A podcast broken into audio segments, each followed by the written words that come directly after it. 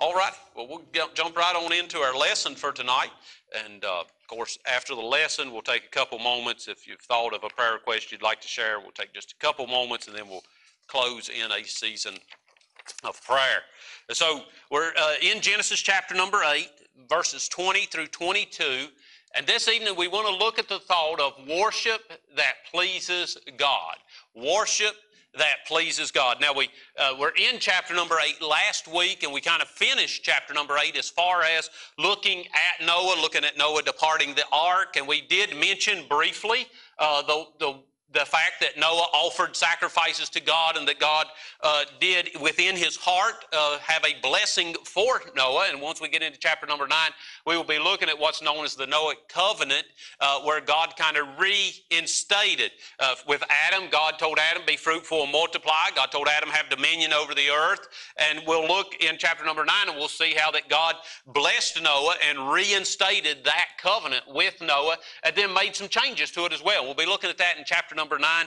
Uh, and I really thought that we were going to move on into chapter number nine uh, tonight, but the Lord just kept bringing me back to these verses here at the end of chapter number eight, uh, at the looking at the worship that occurred there after Noah got off of the ark. You know what? Isn't it interesting whenever we go through uh, a dramatic situation in our life, uh, when that's over, we're in a mind to worship. And I'm telling you, if Noah was ever in a state of mind to worship, it was when he got off that ark. I believe uh, it was very evident that God had taken care of him, God had protected him, and especially when they walked off of the ark, uh, I, I, don't know how much devastation was uh, there right in front of them, but the earth definitely looked completely different than it had looked when they boarded the ark. And it was obvious that God had taken care of them. And so this evening we want to look briefly at these verses here in the end of chapter number 8 about worship that pleases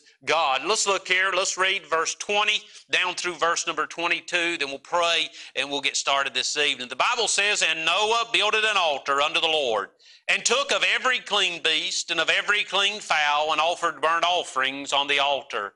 And the Lord smelled a sweet savor, and the Lord said in his heart, I will not again curse the ground any more for man's sake. For the imagination of man's heart is evil from his youth. Neither will I again smite any more everything living as I have done.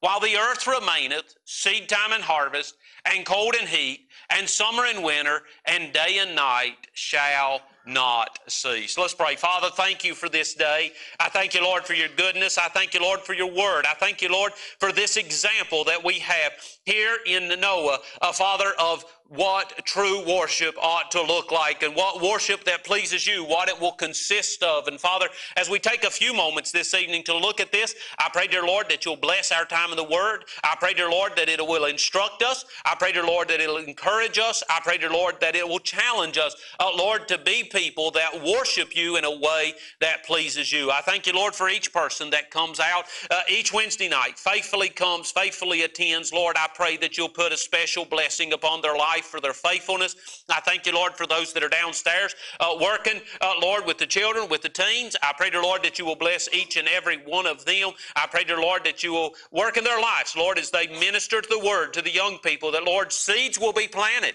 And, Lord, that the young people will come to know you. And, Lord, that discipleship will begin. And, Lord, that these young people will begin to grow in you, uh, Lord, that they might be used mightily of you. Thank you, Lord, for your goodness to us. And we'll praise you in Jesus' name.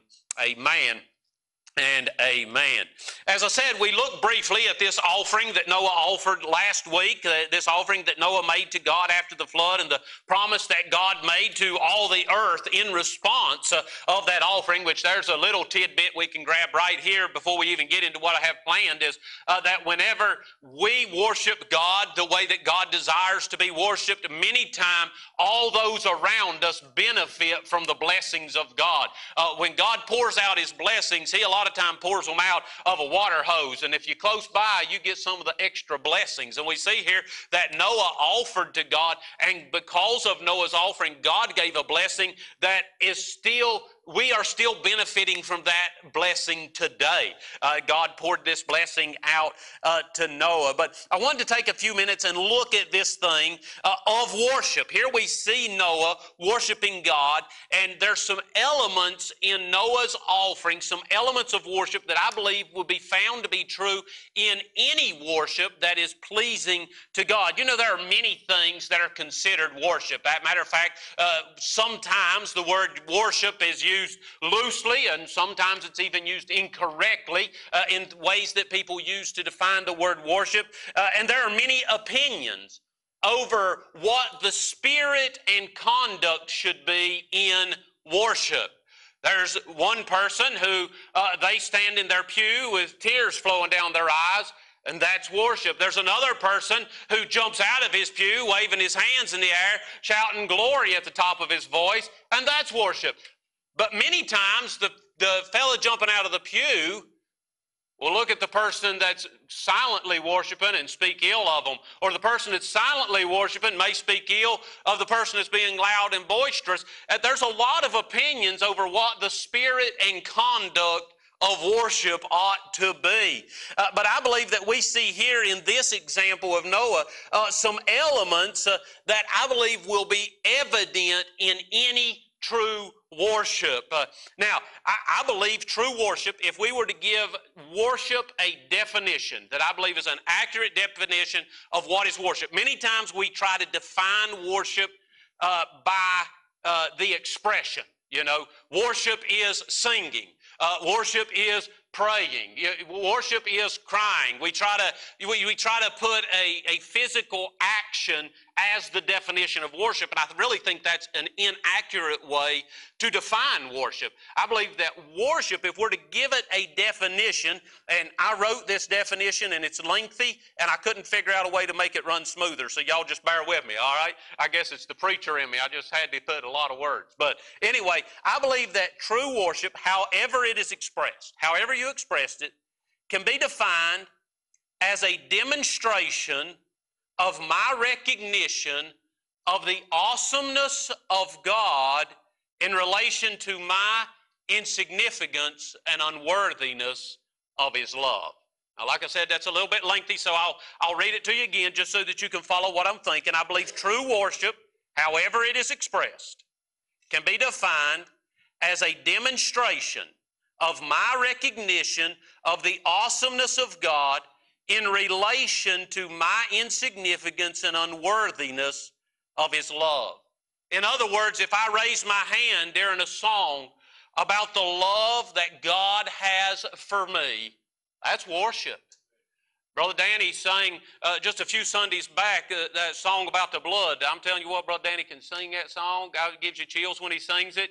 I'm, he was singing about the blood, and I'm sitting here up on the platform, my hands up in the air. I was, I was overwhelmed at the awesomeness of what God's blood had done for me, and my physical response to my recognition was raising my hand in the air, and that was an act of worship. It was a demonstration that I recognized I'm so unworthy of such a great God. That's worship. Uh, if I stand at my pew and weep uh, uh, after a sermon about the crucifixion, that's worship. That's worship. I have recognized the extent of the sacrifice that an almighty God made for an unworthy sinner like me. And my physical response is, a, is uh, that demonstration is worship. If I become overwhelmed at the power of salvation and how it changed my life, and I jump out of my pew and shout hallelujah and wake all the sleepers up, it's worship. It's worship. The demonstration was a result of me recognizing what God had done for me. It's worship. Uh, and you, we could go on and on and look at all the different things and ways that we have seen people respond to recognizing what God has done for them. And oftentimes the devil likes to jump on our back and say, well, they're fake or they're not genuine. No, no. That's not how you measure worship. Worship is me recognizing how awesome God is and how insignificant I am. And that recognition causing a physical response in me. And those physical responses are the result of worship. I believe that worship can't be defined by the expression because how we express the emotion that we feel varies from person to person. Every person's different. Every person expresses the emotion they feel very differently. We see this in the Bible. David, when they brought the ark of the Lord back, the Bible says that they would go six paces, they would offer, offer sacrifices, and David would dance before the Lord. They'd go six more spaces, they would offer sacrifices, and David would dance before the Lord. This was worship. David was worshiping the Lord. When we read about Abraham and God showed up at the tent, Abraham fell on his face before the Lord. Two completely different responses, both of them driven by a recognition of who God is. Uh, we see that when Moses encountered the burning fiery bush uh, there in the desert, he took his shoes off. Holy ground. But we see Peter walking on the water. I mean, two completely different responses, both driven by a recognition of who God is. We see that uh, Daniel prayed three times. Didn't matter what the law was, knew that he could get thrown in a lion's den. He still opened his windows and he prayed three times. Gideon hid and put out a fleece. Both of them were doing what they did because they had recognized who God was. Abraham, uh, or Paul and Silas, Paul and Silas sang in prison, locked up, beaten, singing at the top of their lungs. Then we look at Abraham offering up his son on the top of the mountain, unsure of what going on. And we could go on and on and on looking at examples in the Bible of the different ways that people responded because they recognized who God was. So I don't believe that it's possible to define worship per an expression. Singing's worship, preaching's worship, reading the Bible's worship, weeping's worship, shouting's worship. It's all worship if it is a response of my recognition of the awesomeness of God. I believe it's all worship. Now, you might disagree with me, but that's my redneck interpretation of what worship is. But in every instance of true worship, however it's displayed, in every instance, you will find some elements that are true. And I believe those elements are here in this passage of Scripture in Genesis chapter number 8. And I want to take a few minutes and look at Noah's worship and some elements that were obvious there. And I believe we can use these to determine whether or not the worship that we're doing or the worship that we're seeing is genuine or perhaps it's not real after all. There's three things that I want to point out in verse number 20 that I'm referring to as our approach to God. Our approach to God. And I believe that these three things highlight the necessary element or the elements that are necessary in worship that is pleasing unto God. In Genesis chapter number 8 and verse number 20, the Bible says, And Noah builded an altar unto the Lord and took of every clean beast and of every clean fowl and offered burnt offerings on the altar. There are three things that existed in Noah's worship after the flood that we see here in this verse that I believe should be present anytime that we're offering worship to God. The first thing that I see in verse number 20, it says there, and Noah builded an altar. I see here personal preparation personal preparation. Before Noah could offer a sacrifice, uh, there was some things that he needed to prepare. He needed to build an altar. He needed to have a place uh, to offer these things to God. There was some work that needed to be done before he could offer the offering to God. I believe that anytime there is true worship, it will follow personal preparation. I believe a lot of times the reason you see, uh, you come to a service, and you've probably been in services where you've seen this, the preacher's preaching.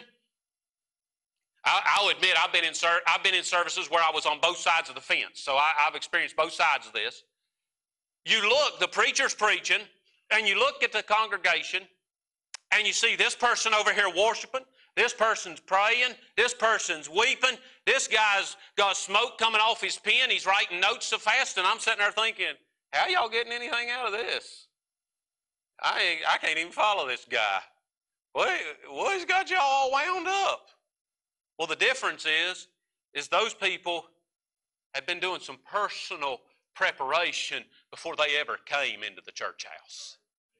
You know, if on your way home from work, you're feeling really hungry, so you stop at the gas station and you get yourself a dozen Krispy Kreme donuts and a, and a 24 ounce Mountain Dew, and you consume about two thirds of that before you get home, it don't matter how good a meal your wife has fixed, you're not going to be real hungry for it. I mean, you might try to eat, you might try to hope that you can eat enough that she won't recognize that you ate Krispy Kreme donuts on the way home, but you really won't have much appetite for it. It doesn't matter how good of a meal it is. But if you say, nope, I know wife's cooking a good meal, not going to stop and get no donuts, I'm going straight home, I'm telling you what, you will consume everything she has prepared, and then you'll go in the kitchen and eat a little bit more out of the bowl and hope nobody sees you doing it because you are starved and it is good. You know what? Whenever you see someone worshiping God, you see someone who is just drinking from the fountain, mark it down this is a person that's been spending time with God. This is a person who has been ministering to his spirit. This is a person that's been keeping himself away from the junk of the world. And whenever he comes to the service uh, and someone says God is good, he nearly jumps out of his pew because this is where he's living. And you are exactly right. God is good. I believe true worship is always preceded by personal preparation. Personally making sure that I am aware of God. There is nothing that'll kill a spirit of worship like neglecting the Word of God. Nothing. You neglect the Word of God, and you will find yourself getting cold. You'll find yourself getting weak. You'll find yourself getting disinterested. But if you prepare yourself personally, you come to the house of God and you will automatically result in worship. I remember when I was I was just a teenager, I was 15, 16 years old, and uh, during that period of my life, 15, 16, right in that area, um, I, I surrendered to preach when I was 14. And about 15, 16 years old, I was taking a lot of Bible courses at school. I was reading the Bible more than I ever had. I was, I was reading the book of Proverbs through every week, reading a lot in the Bible, just spending a lot of time in the Word of God, spending a lot of time praying. I was memorizing a lot of Scripture at that point in my life and just was really probably, uh, as far as personal devotion, uh, consuming more of God's Word than I ever have before or since. Now, uh, as a pastor, I consume a lot, but a lot of it is uh, because so and so's asked me a Bible question and I'm studying to answer that question and I'm preparing a Sunday school lesson or I'm preparing a sermon. And, and so, as far as just personal devotions, boy, I was consuming a lot. And we went to a revival meeting. And uh, the preacher was preaching and, and he was making an illustration and he was building to something and he was he was getting ready to reveal this truth about God. And I mean, I was on the edge of my seat listening. The building was packed. I forgot that there was anybody in the building but me. I was honed in. And he was giving this illustration and giving this illustration. And Brother Greg, I started getting ahead of him. I started seeing where he was going. And just before he got to the punchline, I got to the punchline. I jumped clean out of my pew. I let out the biggest wahoo I think I've ever let out in a church. And he stopped, and all the people in the church stopped and just looked at me. I smiled at everybody and sat back down. Go ahead, brother. Sorry about that. I was I was prepared. I was ready. I was hungry. I saw where he was going, and it just came out. I was excited about what God was doing. Now, I'm not saying that no one else there was. It was a great service. He, he picked right back up, went on preaching, and everybody else shouted, and, and we went on with the, with the message. All I'm saying is, give it a try. And if you've been a Christian very long at all, you've experienced this. You know. Those times when you come to church and you and God have been having sweet fellowship, the services are so much sweeter. But those times when you've been consumed with the world and God's Word has been neglected, you go away wondering what songs we sing, what passage did the preacher preach on. True worship is always preceded by personal preparation. The second thing that I see that Noah did that I think always goes with true worship is we see there, it says, and took of every clean beast and of every clean fowl. I believe here that when we truly worship, we will have provision from our possessions. Provision from our possessions. We see here it says he took of every clean beast and of every clean fowl. Now, Noah and his three sons and their wives were the only people alive on earth. And they've just took care of all these animals for over a year in their floating zoo. If anybody could lay claim to all these animals, it was Noah. Nobody was really going to contest it. These animals belonged to Noah. They were his. He had took care of them, he had raised them. They're his animals. But we see here that in worship, Noah sacrificed of these animals. Now, we mentioned last week, Cal, that when you consider that this was all the animals alive on the entire earth, that this was quite a significant sacrifice, that he killed this many animals in the sacrifice.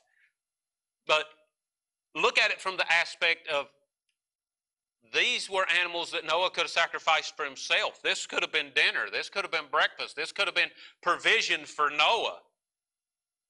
But Noah gave them to God. What I see here is that in the sacrifice, Noah gave back to God what God had already given to him. Although I've tried to make it seem like this was a difficult choice for Noah to make, I really don't think it was.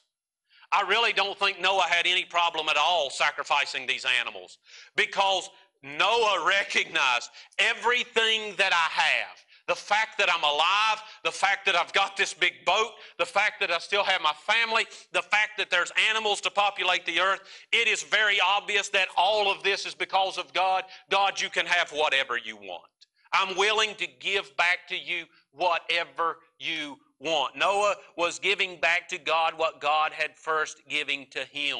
And I believe that true worship happens whenever we come to that understanding God, whatever you want is yours. I am willing to give you anything I have.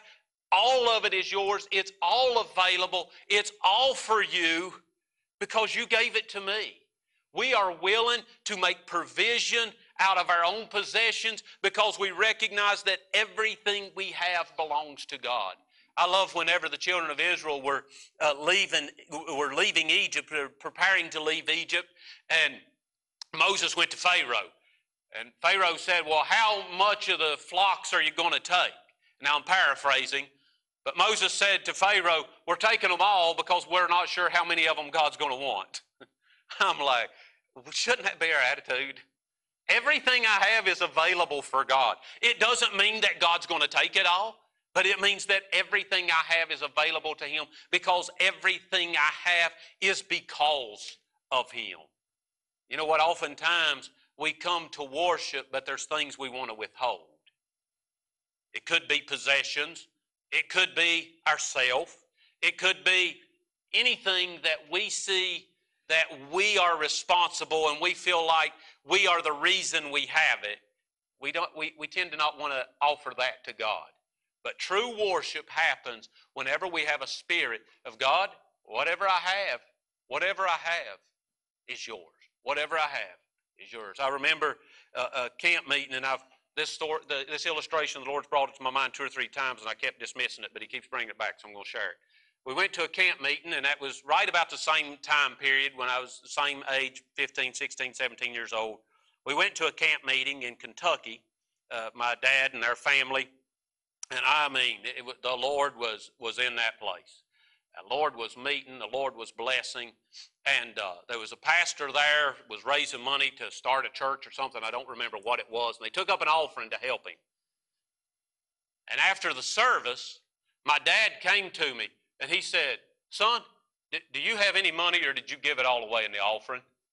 And I forget what I had, but I still had some cash in my wallet. He said, if you don't mind, hang on to that because I gave all my money away and we don't have any money to get home on now. I need money to buy gas. So if you could uh, hang on to what little bit you have to make sure we get home. It's just a funny story. It really did happen, honestly, and we used my money to get back home. It really did happen. But Dad went to that meeting with a heart. He needs it. I'm giving it. Now, I guess Dad's faith got weak after he gave it, and he came running to me to see if he could find a way to take care of his need. But it's like, God, if I, you need it, I've got it. It's yours. And you know what? God has a way of whenever we have that attitude towards Him, of pouring out blessings on us more than we can, more than we can contain, more than we can hold. He has a way of meeting with us. So we see here that Noah gave provision from his possessions. And then thirdly, if there's to be a true spirit of worship, I believe that there must be personal participation. Personal participation. It says there in the last part of verse number 20, and offered burnt offerings on the altar. Have you ever been in a service? I, I, will admit I've been guilty of this. You ever been in a service where God was moving and God was stirring and you began to feel Him moving in your heart? You began to feel Him stirring and you began to feel Him moving and the flesh gets in the way and you're like, I don't want to look like an idiot. Uh, and that, that amen swells up in your chest and you swallow it back down where it came from. I don't want to look like an idiot. I don't want nobody looking at me. And, and yep, mm-hmm, yep. And afterwards, somebody says, that was a good service, wasn't it? You're like, yeah, it was a good service. Mm-hmm. For whatever reason, the flesh has a way of getting in the way. I admit, I've definitely, I've definitely been there. I've definitely choked it down before. Just whatever reason, the flesh got in the way. And I just, uh, I suppressed it a little bit, maybe concerned about what others would think, and suppressed it a little bit. And after the service was over, and I'm standing watching those who entered into worship, and I feel a little left out because I didn't. You know what? You got to participate if you're going to experience the benefits of worship. You know what? Whenever, whenever God fills you up, let it out. whenever God fills your heart, to let it show. And like I said, how you express it doesn't matter. Just don't suppress when God is stirring. I have to believe that that day as Noah and his family stood there around that altar, and I know the picture I had very poorly depicted what was going on. But as they stood there, some with their arms raised up, some on their faces, some just looking at the world around them and all of what God had done, I believe there was a spirit of connection and relationship with God that they probably had not experienced prior to that point. And I want to say that there are many times that we could experience a closeness to God. A couple weeks ago when I was preaching, I said, if you want to meet with God, you're going to meet with Him in the church house. I believe there's been some times, I know myself for sure, that I've missed some close connection with God because I suppressed the Spirit. But I know there's been some times when I left services knowing without a doubt that I have met with God, knowing that God had met with me. If, if you're going to benefit from worship, there's got to be personal participation. So we see here our approach to God. But then when man worships God in truth, I believe that God will respond to the worship. God will respond to the worship. And in verse 21 through 22, we see God's response to man. It says, And the Lord smelled a sweet savor, and the Lord said in his heart, I will not again curse the ground any more for man's sake. For the imagination of man's heart is evil from his youth. Neither will I again smite any more everything living as I have done. While the earth remaineth, seed time and harvest, and cold and heat, and summer and winter, and day and night shall not cease. I see three things here concerning God's response to man. First of all, I see that He will receive our worship. Have you ever tried to compliment someone?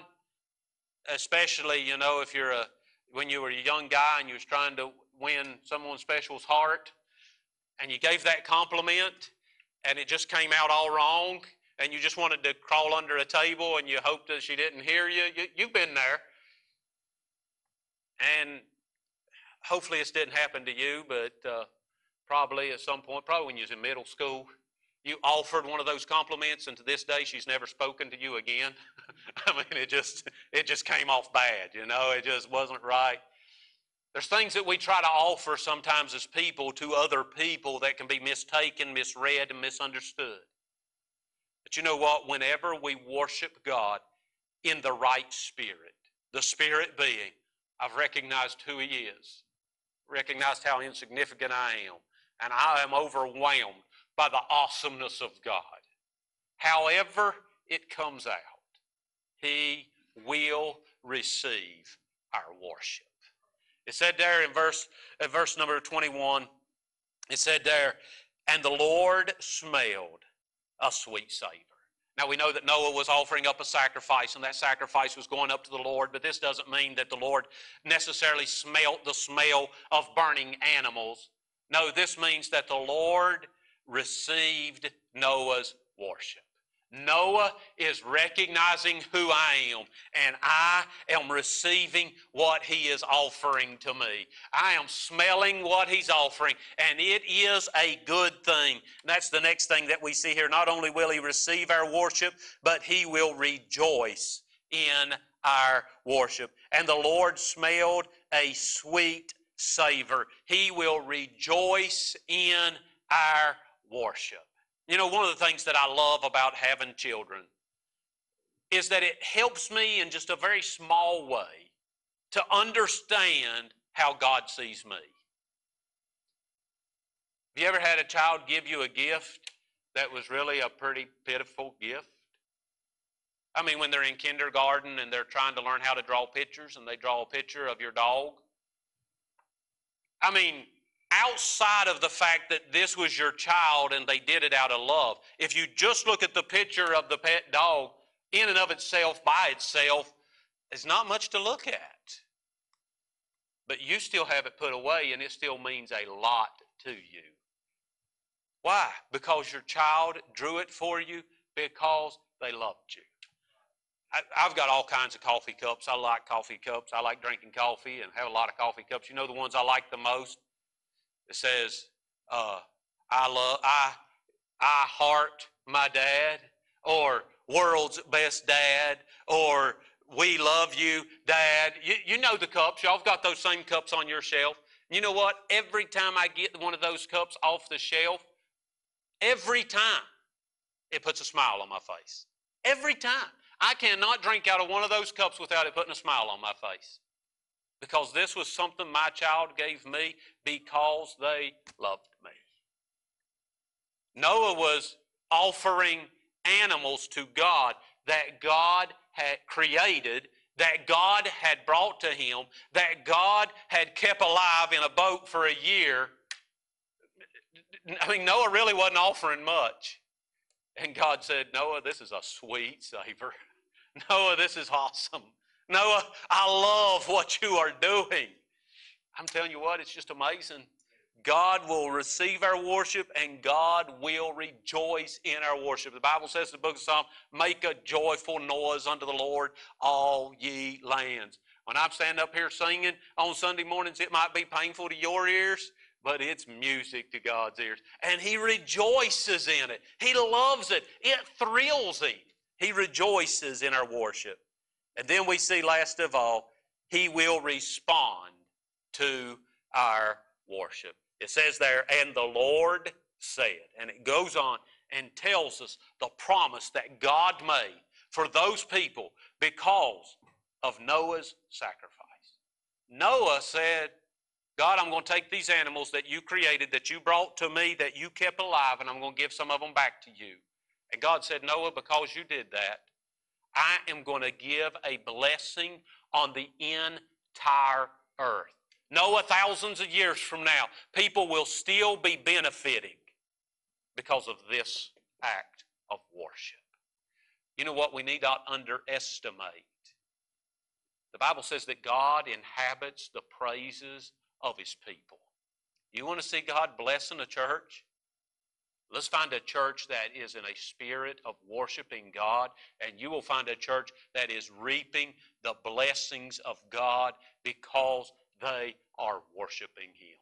God will respond to genuine worship. Hope that was a blessing to you. Like I said, I, I really thought that we was going to go on into chapter number nine, but I just kept just kept coming back to these verses, and I'm like, the Lord wants us to visit this worship session one more time. And so I hope that's a blessing to you. I know I definitely enjoyed it, and I hope that the Lord helps me to become a person that worships Him.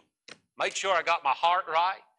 my, my, my heart is clean, everything's clear between me and Him, so that I can enter into a, a worship of Him and I can reap the blessings of a God who says, If you love me, let me show you how much I can love you. I'm telling you what, it's a good God. It's a good God that we serve. Amen. All righty. Well, just before we close in the season.